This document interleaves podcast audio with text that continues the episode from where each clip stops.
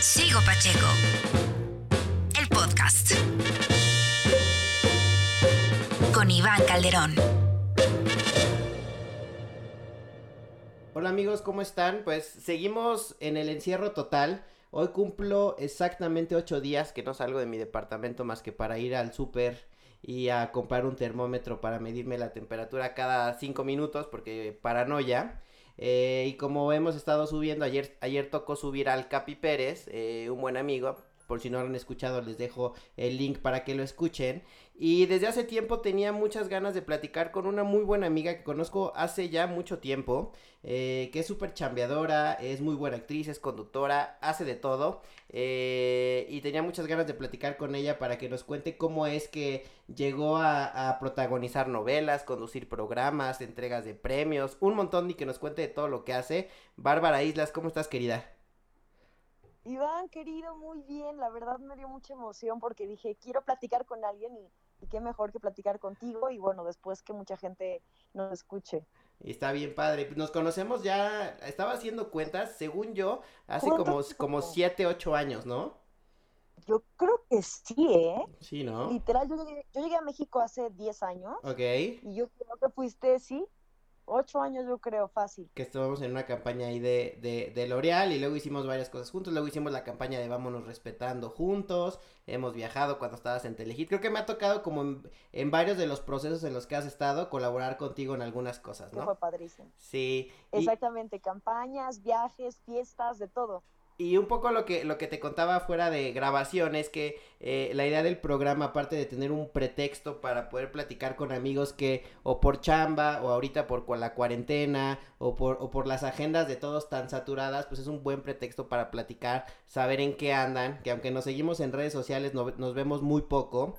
Este, y que le cuentes a la gente un poco el proceso, porque ahorita pues ya te ven eh, muy exitosa en las telenovelas y en los programas y en las series, pero que nos cuentes un poco cómo empezó eh, tu carrera en Puebla y, y, y, claro. y, qué pensabas cuando eras niña de si querías ser actriz o cómo fue. Cuéntanos un poco. Claro, amigo. Pues mira, esto es algo que mucha gente sabe porque lo platico mucho, pero cuando era muy chica yo me acuerdo que veía muchas novelas. Ajá. Mi mamá me regañaba. Pero siempre que me preguntaban qué quería hacer de grande, yo le decía a mi mamá que quería ser María Mercedes. Ok. O sea, muy raro. Porque aparte me decía, o sea, Talía. Y yo, Ajá. no, No, no. María Mercedes. Entonces, después de muy chiquita, yo para la familia en Navidad, en fiestas. Y desde muy chiquita, mi abuelo siempre estuvo en la radio. Ok. Cuando cumplí tres exactamente, me invitó a estar con él en un programa de radio. Ok. Eso duró un ratito y ya a los 14 que me dan mi primer programa de radio, Wow. imagínate, para chavos y no tan chavos. ¿Así se llamaba? Dios, sí. En Puebla todavía. Dios, en Puebla, exacto. Creo que gracias a Dios no existen grabaciones de eso porque era horrible. te, te lo juro, apuntaba todo. Era media hora de programa y lo apuntaba todo. Ajá. Eh, pues obviamente me di cuenta que era lo que amaba. Ajá. Después de eso tuve un programa de lectura, imagínate, la chica nerd, eh, el buzón de los libros. Wow. fue, muy- y fue muy padre porque pude conseguir mi licencia en locución. Claro. Y entonces eso estuvo bien padre porque fue como un comienzo, ¿sabes? No, y aparte vas agarrando las tablas justo para, para que a lo mejor en radio no lo utilizabas tanto, pero vas agarrando como esas tablas que después vas a usar en conducción, en actuación, el, el perderle el miedo al micrófono, eh, te ayuda muchísimo. Yo también empecé en radio, ¿sabías? No, eso Eh, no me lo sabía. Sí, que justo en la época en la que por la que te conocía, aparte de, de, de tener la agencia, hacíamos un programa de radio eh, que se llamaba Postales, que empezó en MBS Radio y luego nos fuimos para Wow. Ibero 99. Entonces, justo yo creo que de ahí también la cosquillita de volver a regresar y hacer, eh, pues no radio, pero sí podcast, porque es algo que, que estás, ajá, que está súper padre, al final del día te llama. Entonces, eh, empezamos parecido en, en, en- en el tema de radio. Oye, ahora que lo mencionas, aparte de decirle a la gente que también tiene como esta inquietud, que qué buena herramienta es, porque te sirve todo, es cultura, son muchísimas cosas que te ayudan. Es- está cañón porque aparte, eh, como que ejerces o bueno como que ejercitas algunas cosas que en otras en otras profesiones no no o sea como en la actuación que tienes un guion eh, en la conducción que tienes también un guion o tienes teleprompter en el radio tienes que estar tú al pendiente de contar la historia y como no tienes el apoyo visual eh, es mucho más complicado y vas agarrando tablas que no que en televisión no tienes no entonces eres literal tú el micrófono y lo que tengas que decir. Exacto gente solo con tu voz, sedúcela, porque literal es así. Entonces, pues fue bien padre. Obviamente al mismo tiempo hacía muchísimo en mi escuela, eh, iba en el colegio americano y hacían obras muy, muy buenas. En el teatro, por cierto, Iván es muy bonito. Pero pues de repente salgo de la prepa y me di cuenta que pues amaba mi provincia, pero sí era un bicho raro, la verdad, ¿para qué te miento? ¿Tú me conoces, amigo? Claro. Pues, me gusta vestirme un poquito estrafalario, siempre he sido una persona, pues yo diría diferente, si quieres decir, no sé, original, y entonces pues como que me sentía rara ya. Sí, claro. No eras parte de allá. No era parte, ¿sabes? Entonces sí llegó un momento en el que dije, tengo que irme a la gran ciudad, literal. Claro. ¿Sabes qué canción me, me inspiraba cañón? La de Don't Stop Believing. la de Journey. Ajá. Que ves que dice Just a Small Town Girl. Claro. Y yo decía, no, ese es el sueño. Y pues literal, agarré mis cosas, gracias a Dios mi tía vivía aquí y me vine a vivir con ella, con mi tía y mis primos y hice el casting enorme del SEA y yo sí dije, pues que sea destino, ¿no? Porque pues lamentablemente no tenía contactos, no conocía a nadie y me vine a formar con mi fotito, pasé ese filtro luego hice el casting que hacías ya dentro del SEA, pasé ese filtro y de repente pues me avisaron, me acuerdo, en un diciembre, ya te quedaste, entras en enero y fue, fue padrísimo, la verdad no me lo imaginaba. ¿Cuántos años tenías ahí? Híjole, tenía 18. Y ahí, 18, o sea, súper chiquita todavía. Sí, ahí, claro. Y ahí en ese momento tu tirada era, era ser actriz meramente. O sea, ¿no pues veías la conducción lejana? Pues fíjate que, que, siempre me habían gustado las dos, pero yo sabía que, que el SEA era más de actuación. Ajá. Entonces, por supuesto que dije, mira, está padrísimo y seguramente voy a aprender de todo. A lo largo del SEA me di cuenta que sales apto para muchísimas cosas en la vida. Te lo juro que, por ejemplo, esta es una idea bien rara que tiene mucha gente del SEA. Para los que no sepan, la escuela de, de, Televisa, el Centro de Educación Artístico de Televisa, tenemos maestros espectaculares. Vamos diario de 8 a 8 y no te imaginas la cantidad de clases que tenemos. Entonces yo te podría decir que de ahí pueden salir conductores, locutores, actores, incluso yo creo que hasta para un político es buenísimo porque te enseñan dicción, voz, son tantas cosas que te lo juro que, sales muy bien preparado. Que tú eres un gran ejemplo de, de alguien, de alguien que, ha, que te pueden poner a actuar, te pueden poner a conducir, te pueden poner a hacer radio, te pueden hacer, poner a modelar y lo haces muy bien, ¿no? Ay, amigo, gracias. Pues te juro que sí sales todólogo. La verdad, este, son tres años bien duros, no te lo puedo negar. Pasé altas, bajas, tristeza, pues fuera de mi casa, de mi familia, al final mi núcleo, ¿no? De mi madre, mis hermanas. Eh, pues los novios tradicionales ya no te quieren porque es como me encantas, pero no me gusta lo que te dedicas. Entonces, pues sí creo que vas perdiendo algunas cosas, pero pues ganas otras que valen muchísimo la pena. Claro, tomas la decisión de cambiar tu vida, apostar por otras cosas, sacrificar, ¿no? Que eh, justo varias personas de las que han pasado por este podcast, eh, eh, y ayer lo platicaba también con el Capi Pérez, es, es una bendición dedicarte a lo que te gusta, pero no es tan sencillo, la gente te ve muy feliz en, en redes sociales y, y ahora en las telenovelas y demás, pero no ve detrás de todo el sacrificio y lo que dejaste de lado, como dices, desde tu novio en Puebla, eh, eh, tu familia, el que no puedas estar eh, en, en, bautizos, en bodas y demás porque tienes llamados de horas y horas, ¿no? Exactamente. Me encantaba que mi abuelo en paz descanse siempre me decía, los grandes logros requieren grandes sacrificios. Claro. Y, y a mí desde, desde chica me quedó muy claro y te digo, fueron tres años muy, muy, muy duros, la verdad, y aparte porque no sabías qué iba a pasar, ¿sabes? Claro. Estudiar en el, SEA no significa que vas a salir a trabajar. Porque como tú, supongo, digo, no, no conozco eh, las entrañas del SEA, pero como, como tú hay 20 más, ¿no?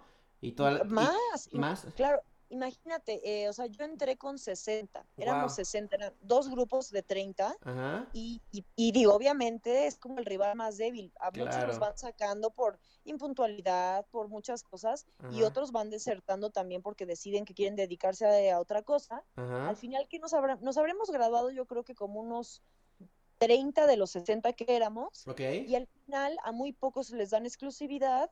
Digo, ya de ahí depende de ti, ¿no? Ahora sí que Claro. te dan la educación, te dan tu beca un rato y ahora sí que, pues a la vida. Porque también el que, el que estés graduado no significa, y ya eh, lo hemos visto muchas veces, que tengas el talento, ¿no? O sea, el que tengas las tablas y la educación no va pegado a, a- a- al talento. Y de tu generación, eh, que la gente ubique quién, quién estaba. Por ejemplo, de mi generación estaba Esmeralda Pimentel, que le ha ido increíble. Ok. Eh, estaba eh, Luis Gatica, no sé si Ok. lo ubicas Sí, claro. Eh, Memo Avilán, Ok. también le fue muy bien. Eh, Fíjate que es padre porque puedo decir que varios lo han seguido y han seguido en la carrera, pero muchos otros nombres, pues, pues no, ya se dedican a otra cosa. Se quedaron en el camino. Exactamente, se quedaron en el camino y también creo que es sabio, ¿no? Cuando tú te das cuenta que ya no quieres o quieres hacer otra cosa, pues es, es, es válido también. Sí, es que en, eh, eh, en este, en este mundo de, de el entretenimiento, ¿no? Ya seas músico, actor, incluso hasta los deportistas, una cosa es tener el talento, luego las tablas y luego tener la madera para poder soportar todo lo que conlleva una vez que ya estás ahí, ¿no? Y, y ahí es donde mucha gente se queda en el camino, es de, ok, sí sé actuar increíble, sí tengo las tablas, sí tuve una buena educación, pero aguantar los llamados, las jornadas, Es, que un director me grite, eh, ya es donde ya está complicado, ¿no? claro, la puntualidad, la rivalidad, las envidias, los horarios, o sea, de verdad, eh, como tú decías, a mí me encanta que de repente la gente tiene una percepción de nosotros muy chistosa, ¿no? Así de, piensan en Bárbara un viernes, en- me imagino que me piensan en un antro ajá. espectacular, con champaña que ni siquiera tomo, y con mucha gente, ¿no? Con Claro. mucha gente. Y lo, la verdad es que Bárbara está un viernes llegando de llamado en pijama, sin una gota de maquillaje y viendo Netflix, Claro, ¿sabes? cansadísima.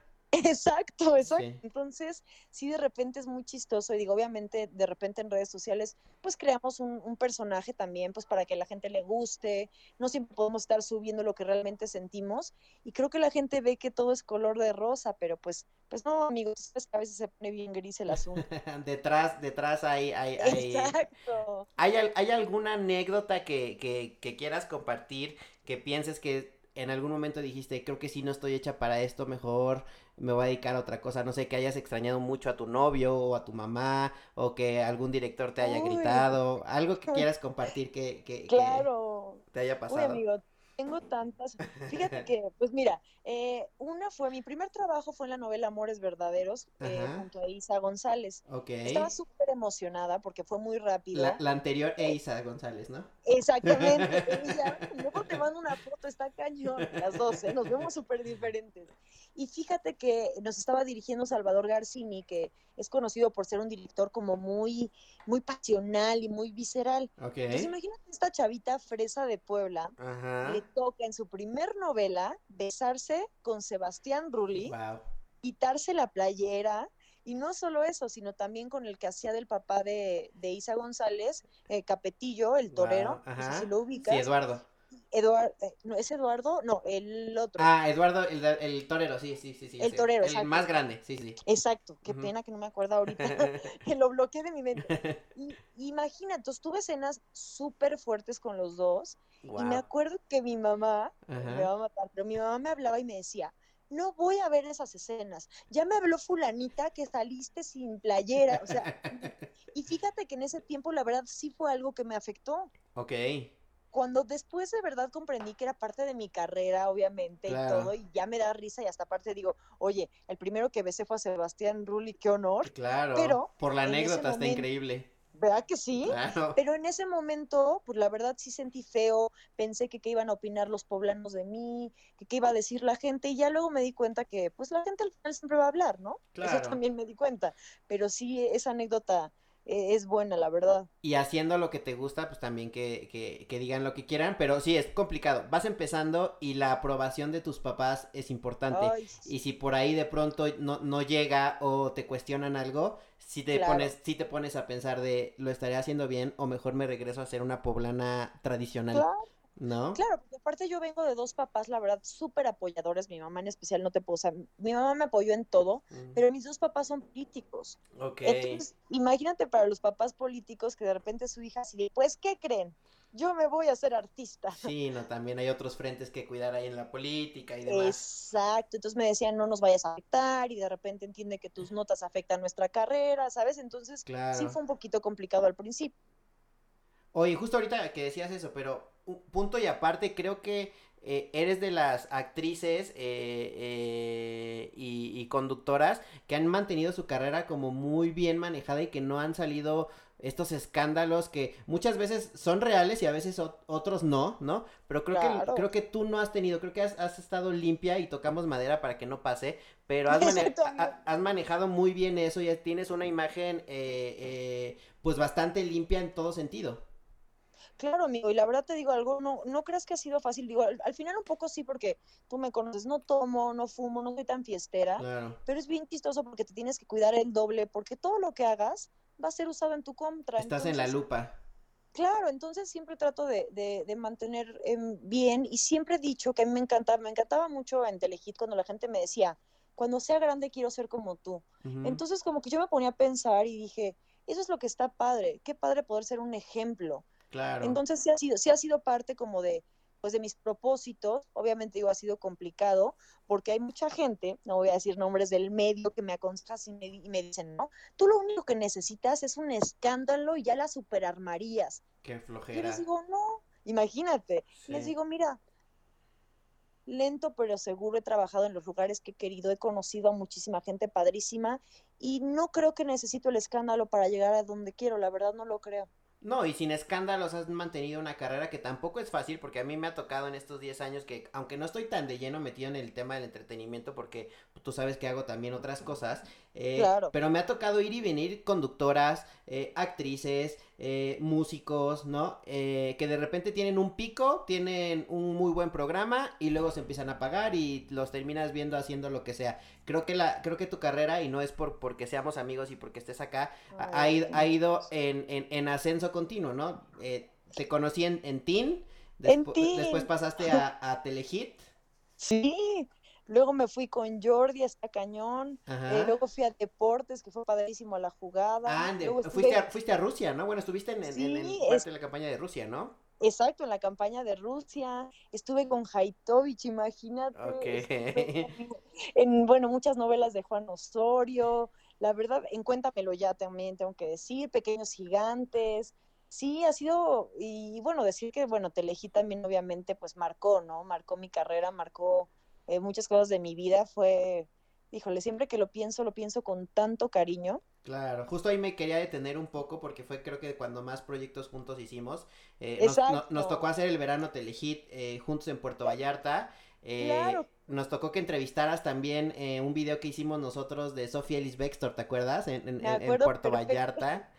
Aparte yo usaba un vestido de invierno, o sea, tenía ropa, me acuerdo. Ajá. Sí, oye, en Telehit nos tocaron varias cosas y, y la verdad decir que fue una gran escuela, una gran escuela. Siempre estaré muy agradecida porque aprendí muchísimo, conocí a mis ídolos, eh, me la pasé padrísimo en picnic, en mi programa de conteo de música, en los viajes.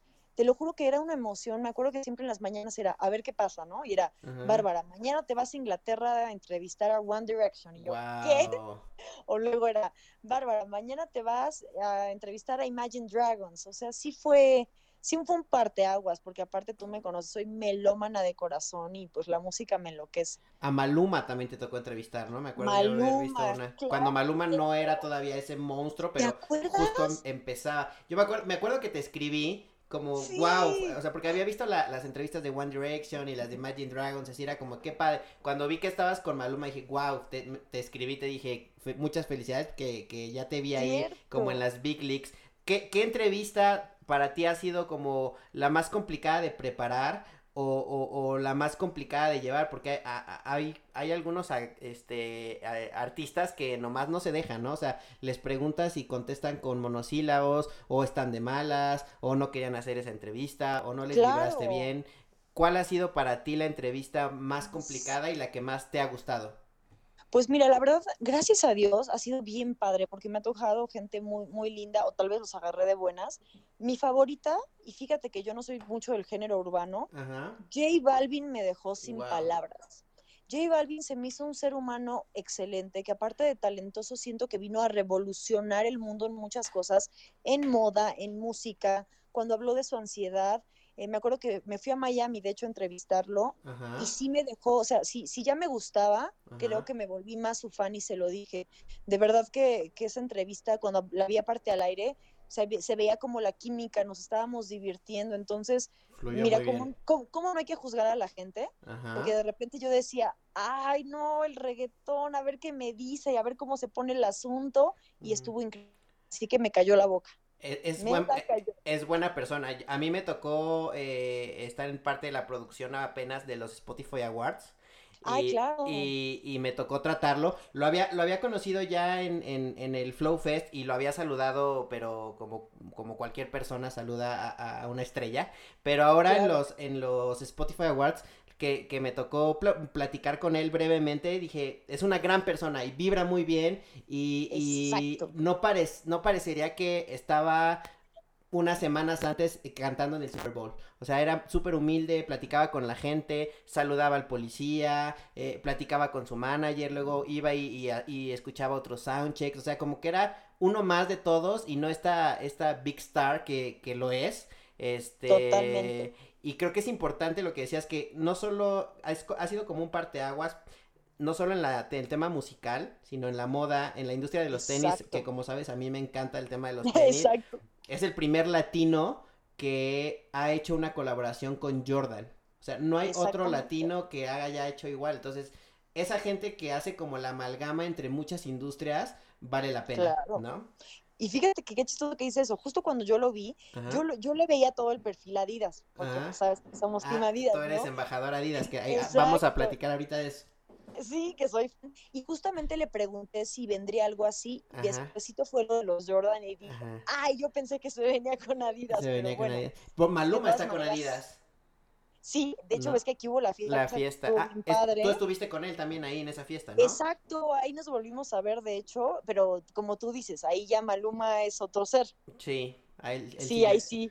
El Pretty Boy ya es otra cosa a cuando yo lo conocí, que tiene muchísimos años. Ya es un poco más inalcanzable, ¿no? O sea, la verdad se portó muy bien y todo, pero pues sí, sí andaba echando el, el rock and roll y el coqueteo, y pues sí, ya sabes, ¿no? Es, es, se da, ¿no? Se da en este, en este medio cuando conoces a tanta gente. También debe ser complicado venir de un barrio de, de, de Colombia, no tener, no tener mucho, a de repente tenerlo todo. Creo que psicológicamente, y seguramente es lo que le pasó a Balvin, eh, debe ser impactante tener tanto al- tan a la mano cuando, cuando vienes de no tenerlo nada. Y creo que no es por justificar, pero creo que se entiende un poco que de repente no sean como tan fáciles y tan sencillitos, ¿no?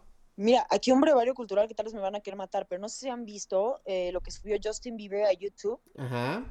Y, y está muy interesante porque ya sabes, todo el mundo es un loco, es un drogadito, es un tal por cual, no, siempre pues juzgando obviamente porque digo, sí ha hecho cosas mal, Claro. pero el- el chavo es talentoso. Y hay una parte donde él justamente habla que lo que pasaba también es que en su cerebro, tanta energía, tanta vibra, tanto todo, sí le afectó. Que sí Claro. creo que gente como Maluma, como J Balvin y como Justin Bieber, obviamente pues sí tienen ahí un, un asunto bien complicado, ¿sabes? Cerebralmente. Sí, es un tema psicológico de ahora lo tengo todo y también ahora toda la gente se me acerca y no, no por, por ser yo, sino porque algo Exacto. quieren. eh, no puedo ni siquiera ir al baño porque tengo a tres fans en- encima. eh, Mis guardaespaldas están, los paparazzis están afuera. Debe ser, debe ser sumamente complicado tener una vida así. Pero otra vez lo que decíamos, guardando las dimensiones y las escalas.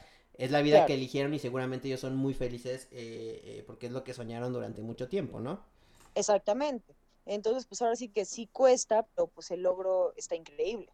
Oye, ¿y cómo pasas y cómo, cómo te sientes tú de ser una chica poblana con un programa de radio a los 14 años que, que, que no se sentía tan cómoda a hacer telenovelas, a que la firmen marcas como Adidas, a Ay, conducir sí. premios, a, a, a ser ya una figura que es parte del entretenimiento a nivel nacional? O sea, creo que mucha gente te ubica ya, o sea, ya eres parte como de, de la baraja de- del, del entretenimiento en México. Ay, amigo, la verdad te juro que a veces no me la creo. Obviamente tengo mil sueños más, muchas aspiraciones, pero, pero la verdad sí de repente como que estoy ahí y, y digo, sí está pasando, ¿sabes? claro. He tenido como muchos momentos que digo, estoy conduciendo, no sé, los Grammys latinos con, ya sabes, Sí, o de claro. repente volteo y digo, estoy en los premios Telehit junto a One Direction en frente de 60 mil personas, o sea, sí es un sueño hecho realidad y pues sí, como que le digo a esa niñita que sí se puede, que costó trabajo y lo más padre es que ya no me siento rara. Exacto. ¿sabes? Encontraste tu, encontraste tu punto y, y- y de dónde eres parte, ¿no? Exactamente, ya encontré mi gente, encontré mi medio, ya no me siento rara de, bueno, todavía me he visto raro, ¿no? Pero, pero, este, pero ya no me siento como antes, no me siento fuera de lugar. Ya no eres el bicho raro, sino más bien ya eres como, como un pez en el agua. ¿Y qué pasa, Exacto. qué pasa ahora cuando regresas a Puebla? Eh, ¿Y cómo es ese choque con, supongo sigues viendo a tus amigos eh, de la prepa o de la primaria, ¿no? A tus papás en casa. Por ejemplo, te, te voy a contar una anécdota, una anécdota rapidísima. Tú obviamente conoces a, la- a la- a las hash, ¿no? Sí, claro. Eh, mi socio Jordi, que le mandamos un saludo, él es el personal Hola. manager, el personal manager de las Hash. Y entonces Ay, ellas, ellas son súper famosas en México, en Latinoamérica y así. Claro. Y me contaba que cuando van a su casa en Estados Unidos, eh, es un pueblito chiquito que es de donde salieron, eh, los papás les ponen a cuidar a los animales, van a la iglesia, o sea, las tratan como una persona normal más, no estas como big stars para que vuelvan un poco a la realidad y se sientan como en casa como cuando tenían 15, 14 años. ¿A ti te pasa algo similar? Eso está padrísimo. Pues te voy a decir, la verdad a mí me encanta porque mi mamá es así, mis hermanas son igual. La verdad son, es padrísimo regresar. Ahorita estuve encerrada, de hecho, con ellas ahí una semana. Igual, o sea, mi mamá me hace el desayuno que me gustaba y de repente me dice, oye, acompáñame porque el radio sigue. Mi familia se quedó con el programa y vamos al radio como si nada. Este, siempre me dice que, que no hay que estar peleado de dónde venimos. De repente yo sí tuve una época, tal vez tú también, amigo, que de repente nos enojamos como de, de dónde venimos, eh, de, de nuestro pasado, ¿sabes? De cosas que nos pasaron. ajá. Y yo hace como unos años logré como, pues como contentarme, ¿sabes? Claro. Como que me contenté con mi pasado, con mi gente, porque sí tenía ese choque. Cada vez que veía a mis amigas, por ejemplo, pues mis amigas ya casi todas están casadas y con bebés, Claro. ¿no? Entonces, obviamente, como que es muy raro nuestra plática, porque mi amiga es, ¿qué crees? Mi bebé, no sé, ya dijo una palabra y yo, ¿qué crees? Ayer entrevisté a, no sé, a One Direction, ¿me entiendes? Sí, claro. Entonces es como, ¿what? O Sí, sea, como que cada quien tiene su onda y es complicado, la verdad, pero, pero sí creo que no hay que, no hay que pelearse de dónde venimos, al contrario, agradecer de dónde venimos, dónde crecimos. Y obviamente también hay el típico que yo siempre supe que le ibas a armar, ¿no? Claro. Y ay, yo siempre te he querido y siempre me has gustado y tú así de, amigo, no va a pasar. No, Eso no- también pasa. No, va por ahí. Sí, pero justo a- a- el otro día leía un artículo de, de cómo cambia la vida de las personas con las que creciste eh, en la primaria y ahora son completamente otras personas, ¿no? O sea, tú eh, entrevistando a One Direction y alguien siendo mamá que seguramente eh, se siente muy bien con ello, ¿no? O sea, para ella es, Claro. es el éxito de la vida es ese. Este, y creo que justo es eso, sentirte cómodo en donde estás eh, y encontrar como tu, tu, tu paz y decir, de aquí, aquí pertenezco y, y saber modular que puedes tener amigos rockeros, puedes tener amigas actrices, puedes tener amigos poblanos, amas de casa y siempre ser tú la, la, la misma persona, ¿no? Totalmente, como dices, sí de repente pues se vuelve complicado porque aparte dejas de ir a, a bodas, dejas de ir a eventos, dejas de ir a pues al bautizo y a todo eso y también la gente cree que, que lo haces por mala onda y no, pues la realidad es que estamos, como tú sabes, chambeando, de repente es imposible ir a verlos, pero creo que la gente que te quiere pues siempre se queda. Sí, claro, y sabe que, que no es porque no quieras ir, sino porque pues estás chambeando y estás en lo tuyo persiguiendo, persiguiendo tu sueño y te ven haciéndolo bien, ¿no? Exactamente, porque tú sabes que yo soy de lleno, o sea, yo me dicen workaholic y le digo, sí, 100%, algún problema, o sea, sí, Sí, Incluso se podría ver como algo negativo, pero pues es que a mí me encanta, amigo. Creo que todos tenemos un vicio en la vida. Hay gente que es el alcohol, hay gente que es el cigarro, pues el mío es trabajar. ¿A Qué bueno. Y el mío los tenis. Ah, eso sí, o sea, créeme que todos los que te queremos ya lo sabemos. Oye, y si te dieran a elegir oye Bárbara, solo vas a poder hacer ya una cosa profesionalmente en la vida, ¿con qué te quedas? ¿Con conducción o con actuación? Hijo de tu madre, porque si hay gente que puede mediar como, como Jackie Bracamontes y Galilea, porque yo no puedo mediar tan bien, no seas así conmigo. ¿Por qué no puedo hacerlo todo? Creo que, creo que como conductor lo que es padrísimo es que te puedes volver un líder de opinión, que eso me encanta. Obviamente la gente te conoce por quién eres. Y, y, cuando estás actuando, lo que a mí me gusta es que puedo hacer todo lo que Bárbara no haría en su vida. Claro, como besar a Sebastián Rolli. Exacto, porque tiene novia, no más que nada. Y entonces, pues sí, me la pones muy complicada. No voy a yo perder una cosa, porque imagínate que algún productor nos escuche y dice, no, es que Bárbara quiere conducir. Sí, otro dice, no. Bárbara es conductora, ya no le demos esto. Exacto, no, no, no me, no me quites chamba, porfa. Sí, pero haces de todo también. Eh, otra, otra de las cosas que nos tocó hacer juntos, y quiero que me cuentes cómo te sentiste haciéndolo, la campaña que hicimos de Vámonos Respetando. ¿Te acuerdas que apenas, que creo que la coyuntura ahorita da como para hablar muchísimo eh, del tema y, creo que fue una campaña que, que, funcionó. ¿Cómo te sentiste siendo parte de eso? Te juro que nunca me voy a terminar de, de agradecerte porque la verdad es, es, de lo que más me ha gustado en mi carrera.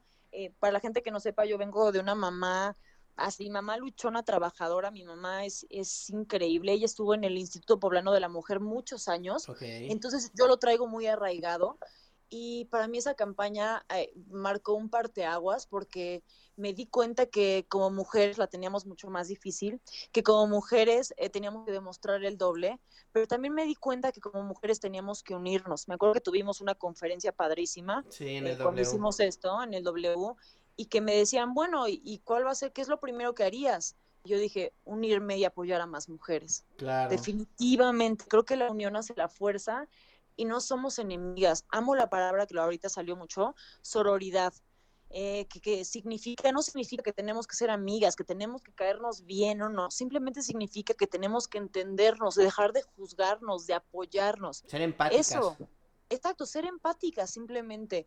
Y entonces cuando vemos algún caso, ya sabes, lo típico que siempre de repente también las mujeres decimos, mira cómo se viste, seguro se acuesta con no sé quién y por eso tiene la chamba yo sí creo que eso tiene que frenar porque existimos, digo, no me incluyo la verdad, pero existen mujeres machistas. Claro. Y entonces sí creo que viene desde ahí, es un problema que viene de raíz de educación. Amo este movimiento. Eh, también cuando estuvo Me Too también fue muy importante. Y el de Vámonos Respetando fue duro, porque me acuerdo que cuando nos sacaron la foto, Em, pues todas veníamos como guapas, ¿no? No sabíamos qué onda y de repente, ¿te acuerdas? Que nos dijeron, eh, ¿alguna vez te han violentado? Y ahí salía la cara. Exacto. wow. Ahí, justo, justo con esa, cuando hacíamos esa, esa pregunta, era cuando, mm. cuando teníamos la mejor expresión. La única persona que no logramos nunca que se viera enojada fue Rigoberta Menchú. Ay, esa mujer, es que esa mujer es un sol. Es un sol, sí, o sea, nunca se enoja. Le decíamos, pero haga cara de enojada, haga cara de, de, de, que le acaban de pegar, enójese por algo y todo el tiempo era como con esa sonrisita como de que te la quieres abrazar. Es que es adorable, es adorable y aparte admirable, pero tiene razón.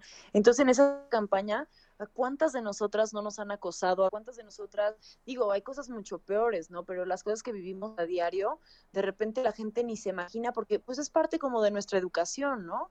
Eh, cuando nos chulean o nos hacen un piropo que tú dices, de verdad me lo está diciendo así, creo que tenemos que cambiar muchas cosas. Está, va para largo, pero, pero se empezó bien, ¿no? Ahí vamos. Sí, y tristemente digo, esa campaña la empezamos la, la, en la eh, temporada que estuviste tú, que fue la primera, fue hace cuatro años. Después hicimos una hace dos años y podemos sacar una este año y tristemente la realidad sigue siendo muy similar, ¿no? O sea, entre, seguimos entrevistando a, a, las personalidades o, a gente, eh, digamos, eh, no famosa y todas han sufrido algún tipo de, de violencia, de eh, segmentación, eh, de maltrato por simple hecho de ser mujer y creo que, como tú dices, funciona mucho, pero, pero todavía hay mucho por hacer, ¿no? No, falta mucho, tienes toda la razón y, como tú dices, en el trabajo, que nos, que nos paguen igual, eh, que nos dejen de juzgar por cómo nos vestimos, que la pareja también, la violencia también con pareja psicológica, digo, el maltrato ya físico es también horrible, pero el psicológico también No, hay un camino larguísimo, pero creo que las mujeres, digo, del mundo, pero en especial de México, ya despertamos. Y ya no nos vamos a dejar tan fácil. Y es bien importante que la, la gente que tiene una voz eh, que hace eco y que, y que tiene, digamos, cierta influencia en, en diferentes segmentos como tú, pues que levante la voz ayuda muchísimo porque la gente se siente identificada y puede decir, si Bárbara, que la veo en las novelas, conduciendo, modelando, en la campaña de Adidas, también pasó por lo mismo, ¿no? Claro. Yo también puedo salir y levantar la mano y decir, este, esto está pasando, hagamos un cambio, ¿no? Claro, yo por eso siempre que puedo, de repente la gente me dice, es que ¿cómo respondes esas cosas? El otro día me acuerdo que en Instagram me preguntaron, ¿algún día te ha acosado? Entonces sí, o sea, es que hasta el ofende, amigo. Claro. O sea, todas, creo que a todas nos han acosado en algún momento de nuestra vida. Rara es la que no rara es la que no, la verdad, o tal vez ni siquiera se dan cuenta porque lo vemos normal. Exacto, y a mí me ha pasado, y justo lo platicaba eh, hace no mucho eh, con Eric, mi primo, que de repente uno que, que trata de no ser eh, y piensa que no es machista, ni mucho menos, pero de repente te atrapas haciendo ciertos comentarios que es de, ok, eso no estuvo tan bien, ¿sabes? O sea, como porque tú dices, es un tema cultural, no lo haces intencionalmente, pero de repente eh, sí te atrapas diciendo, ok, eso creo que no estuvo tan bien, ¿no? Eh, claro. de ahí obviamente hay niveles. no, para nada. No es nada, simplemente es que así te educaron y, romper esos patrones va a costar. Sí, definitivamente. Y, y, eso que como tú dices, yo también vengo eh, de, de una familia en donde las mujeres son lo más importante y mi papá adora a mi mamá y la trata como una reina y llevan veintitantos años casados Aún así, de repente yo me aviento como, ay, no, eso no lo debí de haber dicho, ya sabes, porque pues así crecí, no por casa, sino por, por amigos y demás. Entonces, eso es lo que tendría que cambiar. Ajá, exactamente. Totalmente de acuerdo. Oye, y cambiando de tema, si no fueras María Mercedes cuando, cuando era chiquita y, y, todo esto eh, que estás viviendo y que afortunadamente estás cumpliendo y que aún te falta muchísimo, ¿qué te gustaría hacer? ¿Cuál sería como tu side business? Side o sea, ya no de la actuación. Sí, no, no, no, o sea, otra cosa. Ah, Sabes que me encantaría diseñadora de modas. Ok. Uy, O sea, sabes que amo la moda. Sí. Digo, no sé quién se pondría mis diseños. Seguramente mucha gente. Hay muchos raritos como yo, pero híjole, siempre, y sabes que hubo muchos momentos que lo empecé, empecé a hacer playeras con frases, sí tuve un acercamiento, pero ya sabes que como andaba trabajando en 10 trabajos al mismo tiempo, no lo he podido concretar, pero me encantaría, me encantaría diseñar moda. Y si fuera de estudiar otra carrera, definitivamente estudiaría Derecho. Ok. Me encantaría. Quizá por la parte de, de, de que tus papás están como metidos en el tema político y así. Claro, no, y también el hecho de poder ayudar a las mujeres en legislar, ya sabes. Entonces también creo que, estaría padre. Y fíjate que no lo descarto, la verdad. Ninguna de las dos eh, está como de, uy, no, pues, quiero ser astronauta y sí está complicado, pero... no me fui tan lejos. Ajá, el diseño de modas lo tienes muy a la mano. Tienes creo que todo el ojo y, toda la, y todas las herramientas para poder hacerlo. Y qué mejor que ya tienes una fanbase donde puedes como explorar eh, y marcas detrás que quizá puedas hacer colaboraciones y demás. y, el, y, el, tema de, del derecho, pues no estás nada mal para poder empezar a hacer una carrera y ver, y ver que puedes ayudar, ¿no? Te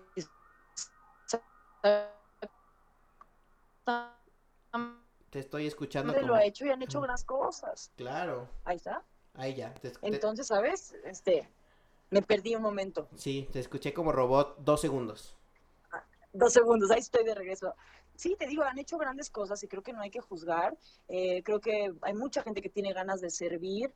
Me acuerdo que mi papá siempre decía, servir es mi privilegio. Me encantaba que usaba esa frase. Y si algún día yo puedo también servir, seguramente será mi privilegio y me encantará, obviamente, ayudar a México, pero también a, pues, a las mujeres, ¿no? Que siempre han sido como, pues, mi, ahora sí que, ¿cómo se dirá? Como mi bandera. Tu inspiración. Mi sí, totalmente. Y que si lo, que si lo ves fríamente, un poco ahorita pensando en la frase de tu papá, eh, pues no es que no, no, no estés muy alejada de servir. Sirves de otra, de otra forma, en el entretenimiento, que hoy por hoy, y viéndolo en el tema, en el tema eh, en la coyuntura que estamos viviendo en los últimos días, ¿no? Eh, que estamos todos guardados en nuestras casas y que no podemos salir y que tenemos que estar eh, cuidándonos y demás el entretenimiento es la clave para no volvernos locos. Entonces creo que la gente que hace entretenimiento o que hacemos entretenimiento, de alguna forma está sirviendo, a lo mejor no salvas vidas siendo doctor, Pero si alguien está muy triste y se pone a ver tu novela o, o a ver los premios Telehit o lo que sea, de alguna forma estás haciendo un bien a la sociedad, ¿estás de acuerdo? Estás diciendo algo que justo me pasó con, con Nino Canún que me platicó. Eso se me olvidó decir. ¿Te acuerdas que también hice mi querida herencia? Ajá. Esta serie de comedia con Roxana Castellanos y Paul Stanley, increíble, que de hecho llevamos por la segunda temporada.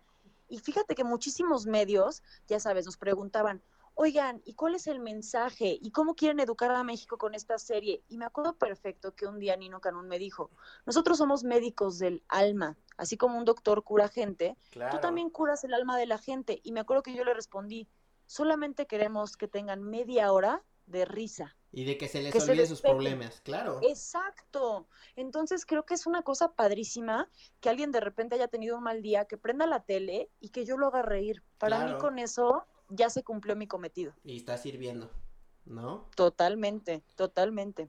Oye, ¿y con Adidas en qué andas? Cuéntanos, ¿eres embajadora? ¿Te gustan los Ay, tenis? ¿Te gusta sí. la moda? Oye, amigo, soy aparte, bueno, empecé como embajadora aparte de Adidas Originals, porque bueno, es sabes la- que digo, sí amo, es amo el deporte, pero-. Pero esa línea que espectacular, cuando me llegó, digo, ya tiene varios años que soy embajadora, me encantó porque siento que Adidas es una, es una marca muy limpia, ya sabes, como, como de buena onda, de aceptación, de cero vicios. Me encanta, me encanta todo lo que, lo que conlleva Adidas. Y aparte hemos hecho cosas padrísimas, he podido viajar por el mundo. Por ejemplo, me fui a, a Brasil a bailar con Anita. Ajá. Puta, eso nunca se me va a guau. olvidar, estuvo increíble, digo, baile pésimo. Eh, subí los videos, obviamente no podía bailar como ella, pero imagínate, esa campaña aparte como de Girl Power estuvo increíble. Eh, también la fiesta aquí de Maluma fue padrísima, también fuimos a, a Los Ángeles, hemos hecho cosas bien, bien padres.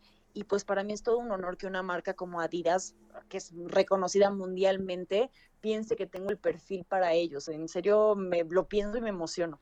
Que creo, que yo creo que eres justo el modelo para, para elegir a, a sus, a sus influencers, a sus embajadores. Ya sabes, o sea, Ah. como que encontraron en ti el, si se parece a Bárbara y tiene como el estilo de Bárbara, puede encajar perfecto en Adidas Originals para mujeres. Entonces creo que así- ha sido una muy buena elección por parte de la gente de Adidas. Ya tengo una sonrisa, nada más porque no se ve, pero me emocioné. y, y- y, pues, ¿qué más vas a hacer? ¿Qué viene para ti? ¿Qué, Ay, qué planes pues mira, tienes?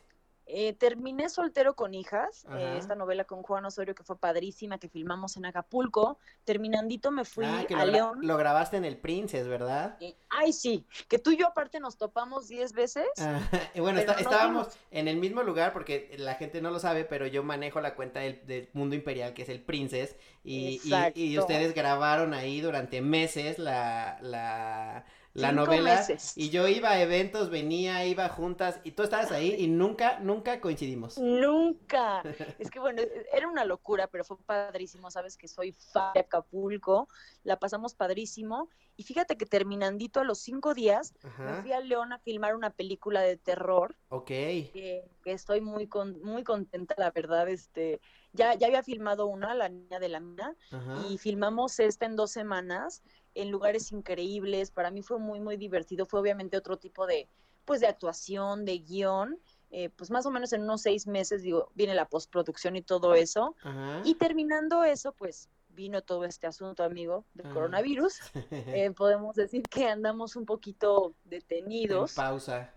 En pausa, pero viene la segunda temporada de Mi querida herencia, que me da mucha emoción, porque aparte, fíjate que la van a repetir otra vez. Ok. El 3 de abril empieza a pasar otra vez por el canal de las estrellas todos los viernes. Eso significa que, que, que- pegó.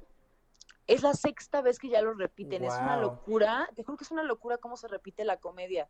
Creo que la verdad Televisa hizo muy bien en apostar por por esos programas, ¿no? Como pues los que veíamos la familia Peluche, 40 y 20, Sí, ¿sabes? como estos, estos sitcoms que le gustan mucho a la gente y que por alguna extraña razón, que son como los sitcoms eh, eh, gringos, que puedes ver el mismo Exacto. capítulo seis veces y las mismas seis veces te ríes de lo mismo. Este, Claro. y que es humor muy blanco, pero que sigue funcionando y que, y que seguirá funcionando. Y que es muy importante justo como un catalizador social para que la gente se ría Claro. y lo vea después del noticiero de ver lo mal que está el Exacto. coronavirus, que se rían un ratito. Exacto. Exacto, por ejemplo, mucha gente me decía, pero ¿cómo? Yo les decía, pues así como Friends, Vecinos acaba de cumplir 15 años al aire. Claro. 15 años. Y lo padre es que el productor, eh, Elías Solorio, es el productor de mi querida herencia, de la Ok. que estoy haciendo. Entonces imagínate mi emoción que ojalá mi personaje se llama la Britney, que la amo. Este, seguro ya has visto unas fotos de la Britney. Sí, claro. Subo bastante. Es, es- Eh, es pues- bastante peculiar, digamos, ¿no? es, es bien extravagante, bien divertida y borrachita, todo lo que yo no. Pero sí, amigo, entonces este viene la segunda temporada, que eso nos emociona muchísimo. Y bueno, esperando obviamente pues pasar este, este trago amargo, este llamado del planeta para pues para cambiar muchas cosas también como seres humanos y, y pues esperemos que pronto, ¿no? Que pronto podemos regresar a, a una mejor realidad. Sí, que, que nos, que nos, que aprendamos de algo, ¿no? O sea, que, Claro. que, que nos sacuda para, eh, justo hace rato ponía una historia de, de una, un gráfico que vi que decía, eh, nos separamos para cuando nos volvamos a juntar no nos falte nadie. Entonces, pues creo que eh, de repente hacen falta estas sacudidas para valorar lo que tenemos y para que cuando nos volvamos a, a- a sentar a grabar, ya sea juntos y no a través de Skype. Y no, oye, ya sé que te quiero preguntar, ¿Qué? ¿qué es lo primero que quieres hacer cuando acabe todo este asunto? ¿Qué es lo que más tienes ganas de hacer? Yo te voy a ser súper sincero, creo que ir a saludar a mi sobrina, que es lo que más me ha, Ah. que es lo que más me ha, eh, como que a lo que más me he contenido, ¿sabes? Es como, Claro. voy a ir y he querido ser irresponsable y justo lo hablaba hace rato con mi mamá, eh, que a mucha gente siento que, le, que lo sigue viendo como que no pasa nada, ¿no? Y yo sí me lo estoy tomando como muy en serio porque he estado leyendo mucho y sé que la cosa va en serio. eh, Claro. Y por la relación que tengo con los destinos turísticos, sé que, que cada vez irá incrementando el nivel de el número de los casos y demás. Entonces me lo estoy tomando muy en serio. Y creo que lo primero que haré es, es, es ir a darle un buen abrazo a mi sobrina. Ay, eso estuvo muy bonito, me gustó. Pensaste que iba a decir ir a comprar unos tenis, pero esos los puedo comprar en línea, Sí, entonces no pasa nada. Exacto, dije ir a una tienda de tenis, pero sí, aquí te llegan, entonces pues no. Exacto. ¿Tú qué, ¿Tú qué vas a hacer? ¿Sabes? Yo de que tengo mil ganas, Ah. como yo sí, bueno, estuve en el encierro con, con mi familia, mi mamá y mis hermanas, yo Ah. muero por salir a bailar. Ok.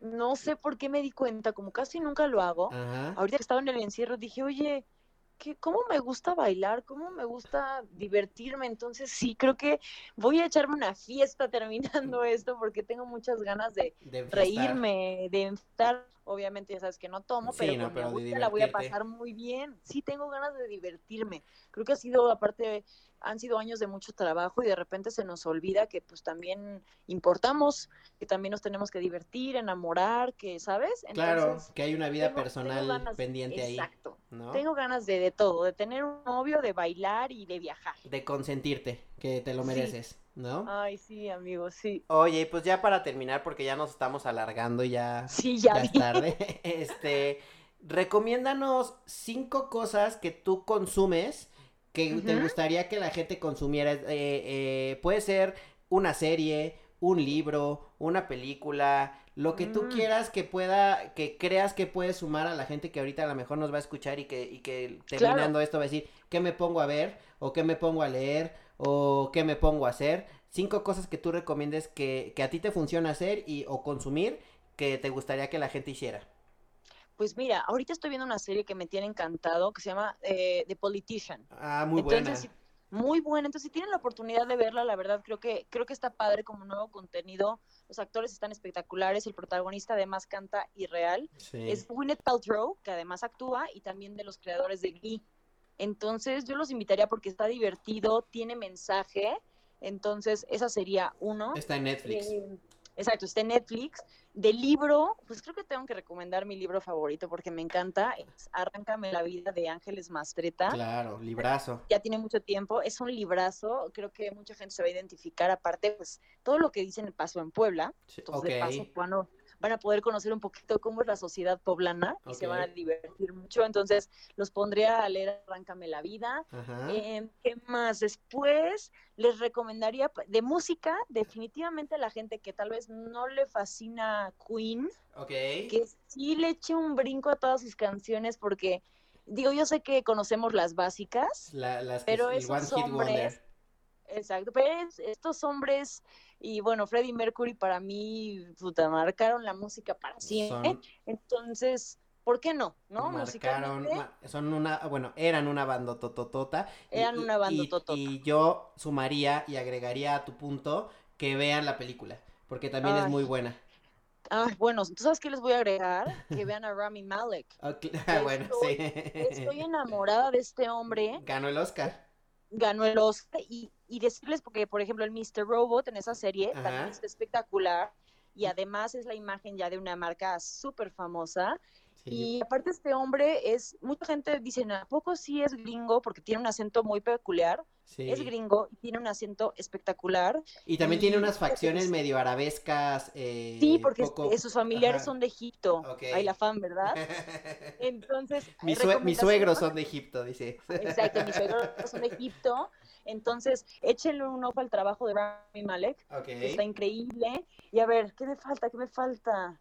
Ay, amigo, ya no sé. Ya no sé qué más. Pues si ¿Qué quieres otra ahí nos cosa quedamos. Ya, na- eh, era, Sí, ¿verdad? Sí, era, eh, vamos a hacer el resumen. Era ver The Politician, eh, escuchar a Queen, este, leer, Leer el libro, la vida. ajá, este, y seguir la carrera de Rami, ¿no? De Rami Malek. Ah. Ahí está. Cuatro, Con eso. Yo creo que con eso se pueden entretener un rato. Hay muchas películas de él, hay una discografía inmensa de Queen, la película es increíble. Eh, Increíble. eh, creo que eh, de, de mis musicales, a mí no me gustan nada los musicales, pero ¿Sabes que eso es muy de hombres? Se lo Sí, ¿verdad? mucho. Sí. Es, es- es- creo que es como, como, como de hombres que les tenemos cierta eh, aberración a los, a los musicales. Cuando empiezan a cantar es como de, ay, qué hueva. Así de, pero si acabas de hablar. Sí, ya sé. Exacto. Me acabas de contar la historia en por qué la cantas. Pero bueno, y eh, la de la de Elton John, ¿te gustó? Ay, Ah, Rocket mm. Ahí está, ahí tienes Ahí la está. última. Eh, te ayudé. Después de Bohemian Rhapsody. Rocket Man, por favor. Eh, y Target, Eric, sea, el protagonista, híjole, también impresionante. impresionante eh, se van a, y creo y hablan un poco de lo que de lo que hablamos nosotros como de este eh, trauma psicológico que tienen los famosos eh, una vez que llegan a la fama y que lo tienen todo incluso los temas eh, personales y la relación que hay con los papás Ay, qué duro. eh, eh, después de lograrlo todo no Claro, Entonces, es- soledad, vicios, sí, Sí. definitivamente creo que, que nos van a hacer reflexionar mucho. entonces esa, esas dos películas son son bastante buenas y ya Exacto. Oye, tú muy bien. Pues Barbarita, qué, qué gusto platicar contigo tanto tiempo. eh, se te extraña, eh, aunque no nos hayamos Ay. visto en Acapulco, pero siempre estamos en contacto y al tanto el uno del otro en redes sociales. Este, Sí, ojalá algún día puedas venir a, a grabar. Tenemos por ahí Seguro. proyectos de, de hacer tu propio podcast. eh, Exacto. ¿no? Entonces, eh, seguramente este año vendrá algo, algo interesante. Que te siga yendo muy bien y muchas gracias. Amigo, pues necesito decirte que te quiero, que te admiro, que encontrar buenas personas como tú en este mundo es increíble. Así que muchas gracias, gracias. y pronto estaremos por allá y ya deja de comprar tenis. eso, eso haré. Y ojalá pronto yo pueda ir a abrazar a Sofía y tú te puedas ir de fiesta. Exacto, pronto ¿No? lo haremos. que estén ya muy bien. Nos vamos. escuch- nos Bye, escuchamos la próxima. Adiós, amiga. Adiós a todos. Chao. Bye. Ya se acabó esta madre y sigo Pacheco. El podcast. Con Iván Calderón.